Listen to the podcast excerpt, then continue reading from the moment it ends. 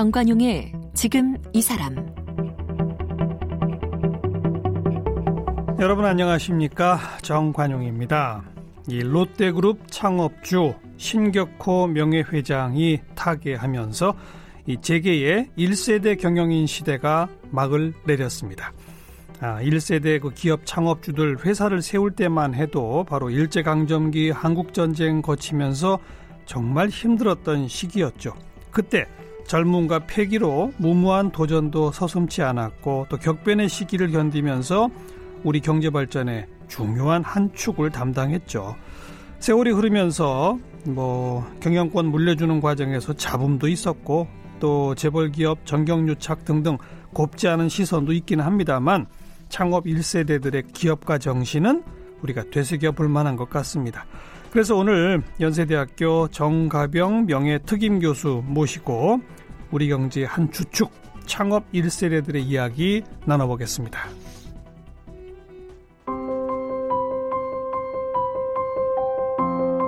정가병 교수는 연세대학교 경제학과를 졸업했습니다.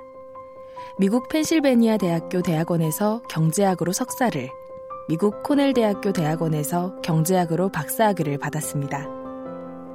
1986년에 연세대학교 경제학부 교수가 됐습니다.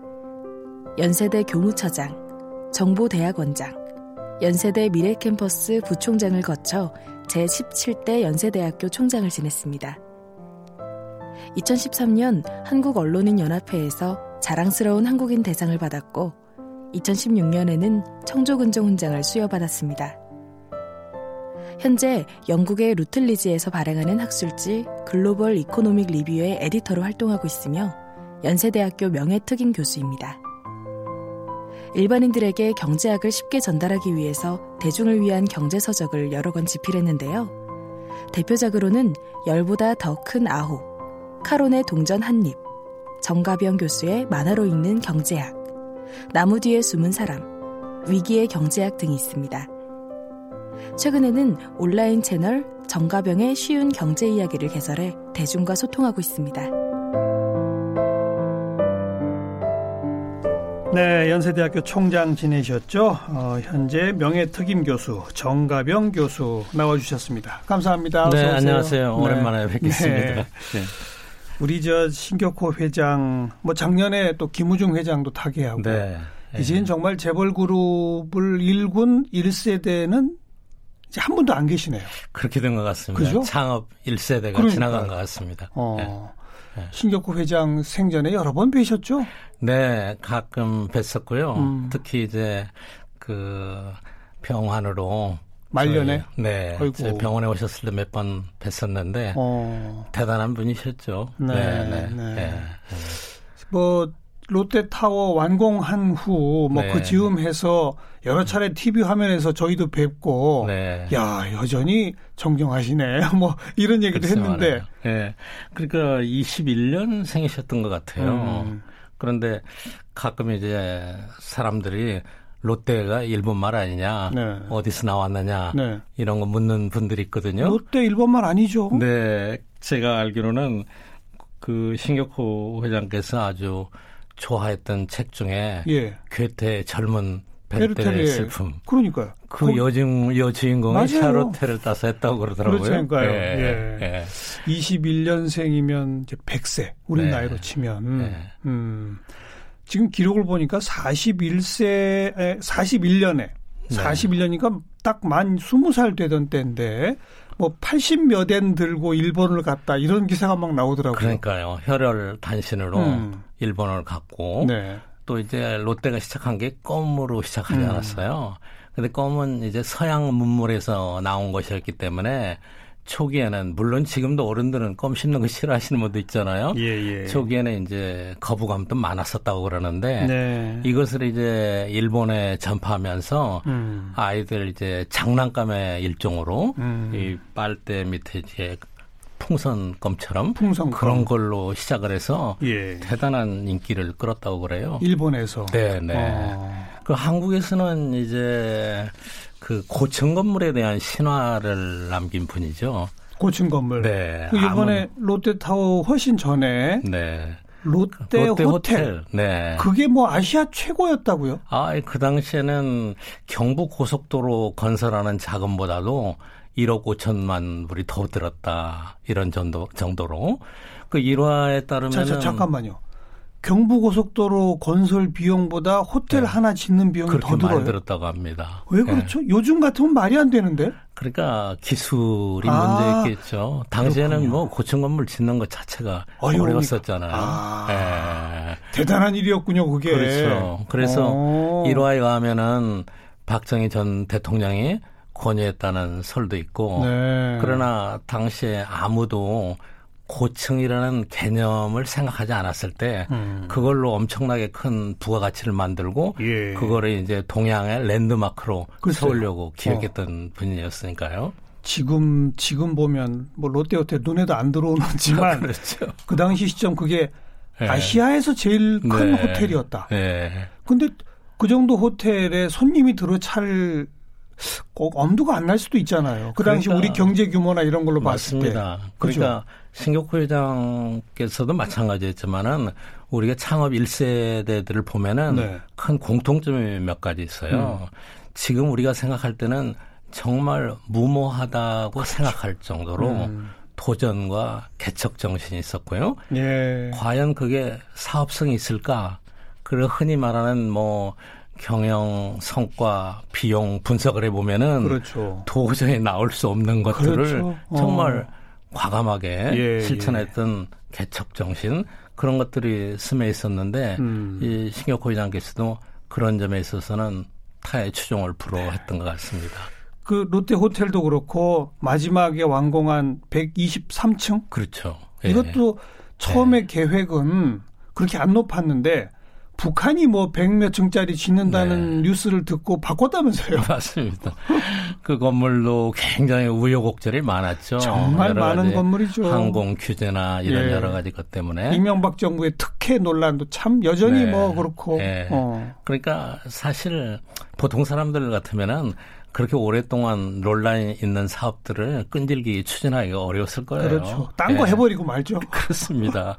그리고 또 이렇게 창업 1세대들 보면은 음. 실패했던 경험이 또 물론 당연히 있죠. 그렇죠. 근데 그거를 극복하면서 예, 예. 대단한 실력을 발휘해서 음. 오늘날 우리 경제에 뭐 이런이 저런이 해도 네. 경제 발전에는 엄청나게 귀한 인물들이죠. 물론이죠. 네. 음. 네.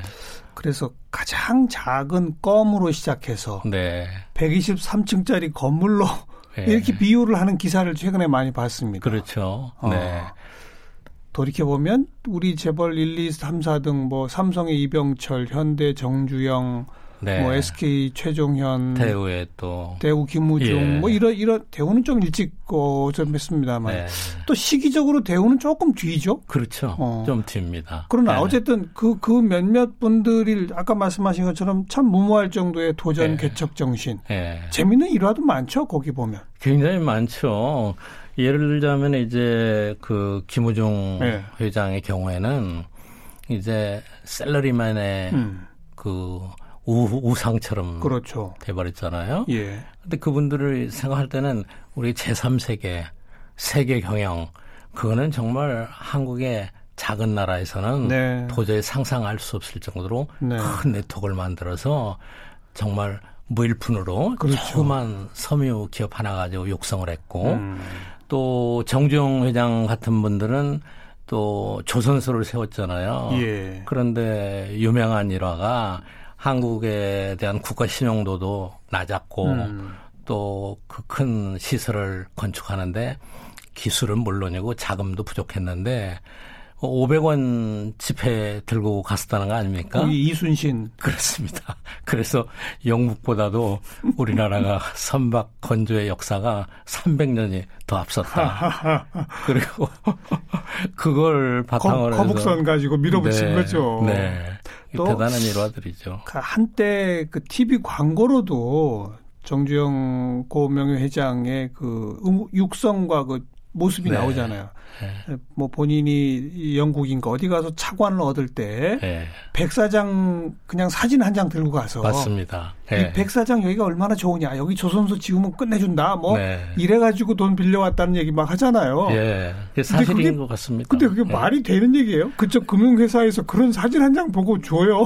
그러니까 그 당시만 해도 여러 가지로 볼 때 저희 경제학에서는 흔히 시장이 형성됐다, 그러니까. 안 됐다 이런 네. 얘기를 하는데 네. 시장이 이제 형성되지 않은, 않았던 시기였고 어. 그때 이제 이 국제적인 기관이나 평가하는 기업들에서도 이분을 믿었던 거죠. 대단한 뭘 보고 믿었을까요? 제 생각에는 제일 첫 번째는 대단한 이 창업, 창의력, 어. 도전적인 거, 어. 개척적인 걸 어. 그거 한번 믿어본 거죠. 예, 예. 그리고 왜 새로운 기업을 시작할 때는 분명히 앞에 그림이 보인다라기보다는 음. 불확실한 경우가 많잖아요. 아, 물론이죠. 그리고서 도전을 한번 해보는 거죠. 네. 그리고 LG의 경우에도 그 지금 LG 화학, 음. 그러니까 플라스틱이죠. 그 당시에는 플라스틱이 엄청나게 새로운 기술이었다고 그래요. 뭐 최첨단이었죠. 그렇죠. 그런데 네. 이제 LG가 처음에 화장품을 만들어서 파는데 동동구리무 뭐. 네. 그 화장품은 좋은데 뚜껑 예. 컵이 자꾸 이 부러지고 고장이 났었다는 거거든요. 음. 근데 플라스틱 기술인데 당시에 이제 큰 도박이라고 할까요? 음. 거의 뭐 전 사업 자금을 투입해서 플라스틱 기술과 공장을 세웠다는 거 아니에요. 네, 그게 네. 실패했으면 엄청난 타격이었겠지만은 그렇죠. 결국은 거기에 성공해서 음. 지금의 이제 LG 화학을 만드는 계기가 됐다 이런 음. 일화도 있는 것 같습니다. 네. 지금 말씀 도중에 나왔습니다만 LG 같은 경우는 이제 크림, 네. 롯데는 껌, 예. 삼성은 처음에 뭘로 했죠? 포목? 그렇죠. 포목으로 시작을 했었죠. 포목으로 하다가 예. 제일제당, 설탕 예. 뭐 이른바 삼백 산업이라고 하는 예. 삼백 산업이 면, 예. 그러니까 옷감이고 그 다음에 밀가루, 설탕. 맞습니다. 이거 아니겠습니까? 예. 그러니까 이게 이제 1910년대 이분들이 태어났고 예. 사업은 대개 3, 40년대 전후에 시작됐거든요. 예. 그때만 해도 이제 우리가 해방 직전이거나 해방 직후였기 때문에 음. 대부분 이제 기본적인 의식주에 해당되는 내수 산업이 많았었죠. 그걸로 시작인 거죠. 예, 어. 그걸로 시작. 했 던 거죠. 음. 그래서 이제 포목하면은 섬유 관련됐고 예. 또뭐 정미소도 있고요. 예. 그리고 이제 현대는 거기에 붙여서 약간의 이제 기본적인 기계, 음. 자동차 수리하는 거 음. 이렇게 시작했다고 그러죠. 그러다가 그러니까. 이제 70년대를 거치면서 모두 네. 다 중화공업에 뛰어들고 그렇습니다. 거기서 도박을 거는 거죠. 그렇죠. 그거 그러니까, 저 모래사장 사진 가져가서 조선소 시겠다는 이런 식의 맞습니다. 삼 예. 먼저 전자를 시작한 건 LG였죠. LG였습니다. 금성. 금성. 예. 예. 어. 그러니까 저희가 경제 발전의 이제 단계에서 보면은 네. 64년이 우리나라 1인당 국민 소득이 100달러가 되던 해였어요. 오. 그러니까 그 당시에 우리 국민들 생활이 얼마나 열악했고 예. 그런 상황을 배경으로 이 기업들이 태어났고 음. 그리고 방금 말씀하신 대로 이제 70년대 중반 들어서면서 네. 중화공업에 엄청난 투자를 일으킨 거죠. 네. 그 삼성의 이병철, LG의 구인회 두 분은 아주 어려서부터 친했다고 그래요. 네, 제가 알기로는 진주에 네. 어느 초등학교 지수 초등학교라고 어. 들은 기억하는 것 같은데요. 어허. 거기에 이제 이병철 회장이 3학년 때인가? 예. 거기 이병철 회장 누나가 있는 데라서 그리 전학을 갔었다고 그래요. 어. 근데 거, 그때 이제 구인회 회장이 이미 거기 와 있었고 어. 거기서 이제 만나셨다고 그래요. 학교 동창이네요. 네네. 예. 그리고 나중에는 이제 사동 관계가 되죠. 맞아요, 맞아요. 예, 예. 어. 이병철 회장 차녀가 하고 음. 이제 구인 회장 그 아드님하고 네. 결혼을 해서 네. 사동 관계가 되죠. 네. 그런데 나중에는 앞에서 말씀하신 대로 전자 사업 때문에 음. 서로가 갈라졌다는 일화도 있, 그러니까 금성이 먼저 전자 예. 해가지고 뭐 라디오 팔고 뭐 해서 대단히 잘 네. 나가고 있는데 네. 삼성 이병철 회장이 우리도 전자 하겠다 이래가지고 네. 그래가지고 서로 이제 갈라졌다 이런 일화도 음. 있습니다. 네. 네. 그리고 그 LG는 특히 또 구 씨와 허 씨의 동업. 네, 네. 그게 참 부드럽게 잘 가다가 그러니까 헤어질 때도 전혀 잡음 네. 없이 LG와 GS로 또싹 네. 그 참 특이한 케이스죠. 특이한 경영력에서도 전례를 찾기 어려운 거 아니에요? 그렇죠. 자료를 보니까 원래 구인호 회장이 그 허씨 집안으로 장가를 가셨더라고요. 오. 그때부터 이제 관계가 오. 어. 있었던 거죠. 어허. 그런데 이제 다음에 내려오면서 또 자녀들끼리 음. 가문이 형성되고 음흠. 그리고 구인의 그 회장 그쪽은 굉장히 이 일제 막 끝날 때쯤에 엄청난 그 땅을 가진 거부였다고 그래요. 예, 예, 예, 예. 만석군이었다고 예, 하더라고요. 예. 그런데 이제 독립운동 자금도 되고 그렇죠? 독립운동 자금도 음. 됐고요. 음. 그런데 이제 그 허씨 집안에서 어느 날허 진구 씨인가 이러면 정확하지 않습니다만은 아들을 네. 데려다가 구인 회장한테 경영 수업을 좀 시켜달라. 그 허씨네도 아주 부잣집이었대요. 맞습니다. 그렇다고 네. 그래요. 어, 그래서 이제 그때부터 음. 두 분이 사업을 했는데 네. 거의 아마 60년 가까이 그러니까요. 예, 동업하고 또 사이좋게 분할해서 예. 예. 그렇게 자식들 세대에서도 큰 잡음 없이 되는 게 있는가 하면 삼성도 사실 좀 잡음이 컸었고 네, 옛날부터 네, 네. 그 이맹희, 이건희 뭐 맞습니다. 여기도 참 예. 복잡하고 막 싸움. 네. 정주영 회장 자식 몽자 돌림도 참뭐 그랬었죠. 네. 왕자의 난이니 뭐니 막 그랬었고 그 어렵고 어렵죠. 요즘에 뭐 대한항공도 아니 대한항공 씨말 뭐 당장 롯데도 신동빈, 신동주 그렇죠. 그렇지 네. 않습니까? 예. 예. 그러니까 안 되나 봐요, 부드럽게. 그러니까 세상의 사람들이 이제 물질적인 자산을 나눌 때가 되면은 음. 참 힘들어지는 것 같습니다. 뭐 운동할 때 조그만 것 가지고도 힘들어 하시는 분들 있잖아요. 참. 어, 좀 이제 역사적으로 정리를 하면 말씀하신 네. 것처럼 1910년대, 20년대 생들이 30년대, 40년대, 50년대 이렇게 기업들을 일궈 가지고 70년대, 80년대 중화학공업으로 이제 성장해 나가면서 이른바 재벌 체제를 구가하게 되고 네. 그리고 곧바로 이어서 이제 2세대, 3세대 경영으로 넘어가고 네.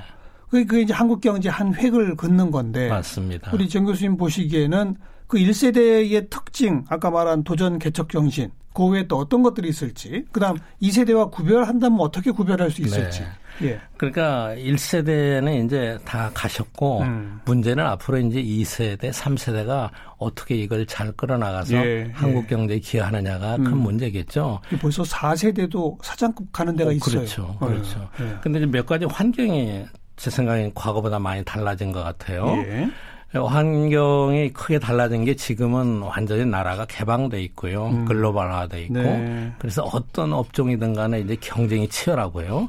과거에는 대부분 독과점 체제를 유지했었거든요. 예, 예. 그리고 이제 기업의 지배 구조도 이제 선진화되는 걸 다 요구하고 있습니다. 그렇죠. 그 얘기는 과거에는 이제 100%내 거고 모든 걸내 음. 이익을 위해서 모든 걸 이렇게 자기 걸로 생각을 했었는데 네. 이제는 이제 기업도 공개하고 또 기업의 많은 이윤도 사회적인 공헌을 필요로 하고 그렇죠. 이러면서 이제 선진화 욕구가 많이 늘어났죠. 예.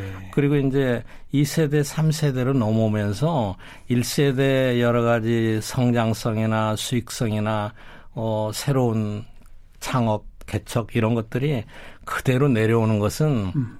어떤 나라에서도 상당히 어렵습니다. 어. 얼마 전에 이카나미스트의 통계가 나오는 거 보니까 예. 미국과 유럽에서도 3세대까지 그 큰 기업이 유지되는 게 12%밖에 안 된다. 아. 이런 통계도 나와 있습니다. 그래요. 예. 어. 그렇기 때문에 이제 앞으로 2세대, 3세대들은 과거에 창업 세대들이 했던 도전과 개척 이런 정신은 물론 살려야 되지만은 네, 네. 새롭게 변화된 경제 사회적인 환경에 맞춰서 음. 얼마나 거기에 적응해서 경쟁력을 유지해야 할 수 있을지 그렇죠. 그게 관건인 것 같습니다. 예. 그 중에서도 특히 이제 요즘 뭐 4차 산업혁명이다 하면서 여러 가지 산업 기술의 큰 변화가 있잖아요. 음흠. 그러니까 제일 지금은 핵심이 과연 얼마나 새로운 혁신을 통해서 새로운 기술 기반으로 발전할 수 있느냐 예, 그게 예. 가장 중요한 핵심이고요.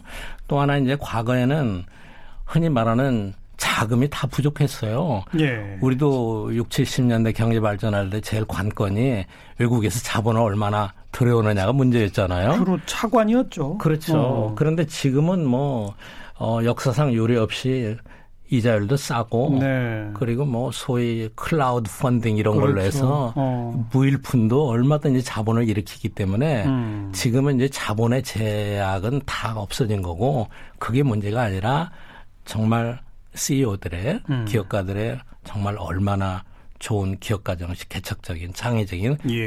기업가 정신을 갖고 있느냐. 예. 그리고 변화된 환경에서 얼마나 글로벌 경쟁력을 유지할 수 있느냐. 그렇죠. 그리고 기업도 사회적인 존재니까 음. 사회 속에서 존경받고 사랑받는 기업이 될 수 있겠느냐. 네. 그게 이제 앞으로의 관건일 것 같습니다. 음.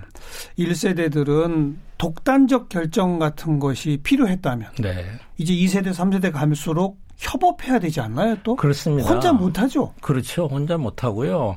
그리고 이제 1세대들은 바로 이제 국가의 정치적인 지도자들하고 거의 이제 협력을 했다고 할까? 국가 발전하고 정경유착 그렇죠. 그런 게 굉장히 심했죠. 예. 왜냐하면 그 당시에는 국가 발전 이퀄 기업 발전, 그렇죠. 특정한 기업의 발전하고 음. 그렇게 됐었거든요. 그러나 지금은 기업의 수도 엄청 늘어났고 네. 대외 경쟁도 심해 심해지기 때문에 그게 유지될 수가 없거든요. 정부가 특정 기업에 혜택을 주고 싶어도 네. WTO 때문에 안 되잖아요. 그렇게 됐습니다. 그러니까요. 그러니까는 사회 구성원들하고의 협력이 중요하고 네. 정부는 과거하고는 다른 차원에서 음. 기업들이 자유롭게 경쟁할 수 있는 환경을 만들어줘야 되고 기업도 역시 새로운 차원에서 국민들의 사랑을 받고 예, 예. 사회적 기업으로서 예. 성장하는 그런 과제가 남아 있는 거죠. 예. 그런 의미에서 강의하실 때도 아마 기업가 정신이라고 딱한 단어로 표현하지만 네. 이건 내용이 다른 것 같아요. 그렇습니다. 시대별로 시대별로 다르죠.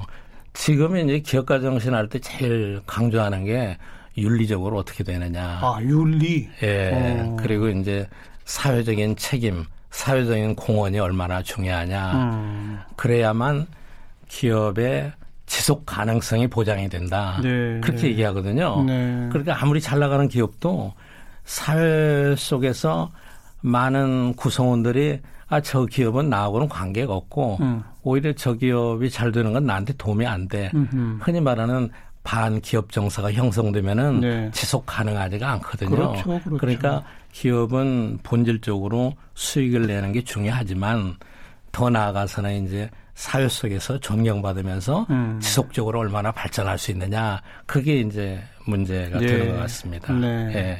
근데 이런 건 어린 시절 교육을 잘 받아야 되는데 맞습니다. 재벌 2세들이 좀 잘 받, 교육을 잘 받은 집안이 있고 못 받은 집안이 분명히 있는 것 같아요. 네.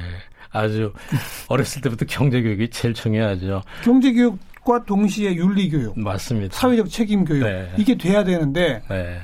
지금 뭐 지금 제가 탁 뭐라고 말하기는 그렇습니다만 우리 네. 국민들이 뻔히 알아요. 그런 아, 요소. 저 집안은 교육을 잘못 시켰어. 맞습니다. 그러잖아요. 그런 요소가 없다고 할 수가 없죠. 그러니까요. 예, 예. 근데 이제 그렇게 되면은 방금 말씀드린 대로 지속 가능성이 그렇죠. 문제가 되는 겁니다. 네. 사실은 지속 가능성은 기업뿐만이 아닙니다. 음. 정부나 어떤 조직도 예. 단기간에 걸쳐서는 뭐 성과가 나고 뭔가 목표를 달성하는 것 같지만 이렇게 가서는 지속적으로 곤란하다 이런 것들이 알겠습니다. 많이 있잖아요. 네. 1세대들이 일군 도전과 개척 정신 같은 거를 이렇게 피 속에 보관을 하되 네. 현 시대의 요구 조건에 맞는 식으로 바꿔서 그렇죠. 어, 네. 혼자가 아니라 협업으로 사회와 함께 네. 좋은 어떤 윤리적 마음으로 뭐 네. 이렇게 구현해 나가라. 그렇죠. 그 말씀 아니겠어요? 영원히 이 기업이 그렇죠. 발전할 수 있게. 음. 네. 그나저나 우리 교수님 새해부터 무슨 유튜브에 경제 채널을 네. 시작하신다고? 그렇습니다. 대학 총장 출신 중에 최초라고 알고 있습니다. 그래요. 잘 뭐 파악을 안 해봤습니다. 이름, 이름도 붙이셨죠? 정가병의 쉬운 경제 이야기입니다. 왜, 왜 그 시작하셨어요? 제가 오늘 한 가지 재밌는 말씀을 하나 드릴게요. 예, 예. 저는 경제 지식은 사람들이 예방주사 맞는 백신하고 똑같다고 생각해요. 아, 그렇죠. 어. 다른 사람이 독감 예방 주사를 안 맞아서 독감에 걸리면은 맞아요. 저도 독감에 걸리잖아요. 네. 네. 그래서 모든 사람들이 경제 지식, 시장의 흐름을 충분히 알고 있으면은 음. 국가의 경제 정책이 바른 방향으로 갈 수 있도록 다 유도를 합니다. 예, 예. 사회 여론에 의해서. 그렇죠. 그렇기 때문에 우리가 잘 살려면은 선진화되려면은 음. 국민들의 경제에 대한 이해 수준이 훨씬 높아져야 됩니다. 예. 그런데 우리나라는 경제 교육을 정말 싫어해요. 안 하고요. 한 가지 예로요. 수능 보는 학생이 약 음. 55만 명 되는데 예. 거기서 경제를 선택하는 아이들은 2%밖에 안 돼요. 예. 만여 명밖에. 예. 근데 서구에서는 대부분 선진국에서는 아주 어렸을 때부터 경제 교육을 시킵니다. 그러니까요. 예. 실질적 경제 교육을 시키죠. 맞습니다. 그런데 어. 이제 우리는 왜 경제 교육을 그렇게 안 하느냐? 음. 저는 스스로 저희 경제학자들 책임이 있다고 생각합니다. 네. 왜냐하면 경제하면 너무 어렵다는 거예요. 아니, 그 쉽게 할 수 있는데요. 그러니까요. 그래서 제가 중고등학교 교과서도 만화로 바꾼 적이 있었고 예, 예. 그리고 이제 유튜브 시작한 것도 음. 아주 쉽게 우리 국민들이 경제에 대한 지식을 접할 수 있게 하고 음. 또 한동안은 그게 결국은 국력이 되더라. 맞습니다. 예. 서로 예방 주사 맞는 거나 똑같습니다. 알겠어요. 저도 오래전부터 그런 얘기 합니다. 초등학교, 네. 중학교 교과 과정에 맞습니다. 아예 이 뭐 처음에는 물건 사기 네. 아니 뭐 물건 팔아보기 뭐 예. 이런 교육과 과정도 들어가야 되고 그러면 심지어는 모의 노사 협상 예. 이런 것도 저는 해봐야 당연합니다. 된다. 예. 그렇지. 아 정말 중요한 교육이다. 예. 안 그렇습니까? 그렇습니다. 왜 교과 과정이 안 바뀌어요 그렇게? 예. 그러니까는 너무 경직돼 있어 그렇죠 그렇죠? 제도가 예. 서구에서는 초등학교 저급 학년 아이들을 데리고 지금 내가 100불이 필요한데 음. 어떻게 할 거냐. 그러니까요. 일할 거냐, 은행에서 빌릴 거냐, 예. 어떻게 운영할 거냐. 예. 이런 것도 가르쳐요. 예, 예, 그러니까 우리는 어른이 됐어도 경제 지식이 너무 없기 때문에 음. 뭐 퇴직금을 그렇게 모았다가도 어느 날 잘못된 금융 상품에 날리는 경우도 있고 그러잖아요. 보이스피싱에 당하기도 하고. 아이 그러니까 너무 심각합니다. 그래서 예. 제가 그 경제학자로서 쉬운 경제 원론을 전 국민들한테 음. 그 무료로 온라인 강의 예. 우리 학교에서 하는 거 예. 그것도 계속해서 했었습니다. 아. 그래서 이번엔 더 접하기 쉽게 유튜브로 예. 예. 미디어가 바뀌니까 전달하는 수단이 음. 바뀌니까 제가 여러 가지 생각하다가 이제 봉사의 일환으로 예. 유튜브 시작하자 그랬습니다. 정가병의 쉬운 경제 상식 이야기. 이야기. 네, 네. 예. 구독 버튼 눌러야죠. 예. 연세대학교 명예특임 교수 정가병 교수였습니다. 고맙습니다. 감사합니다. 네.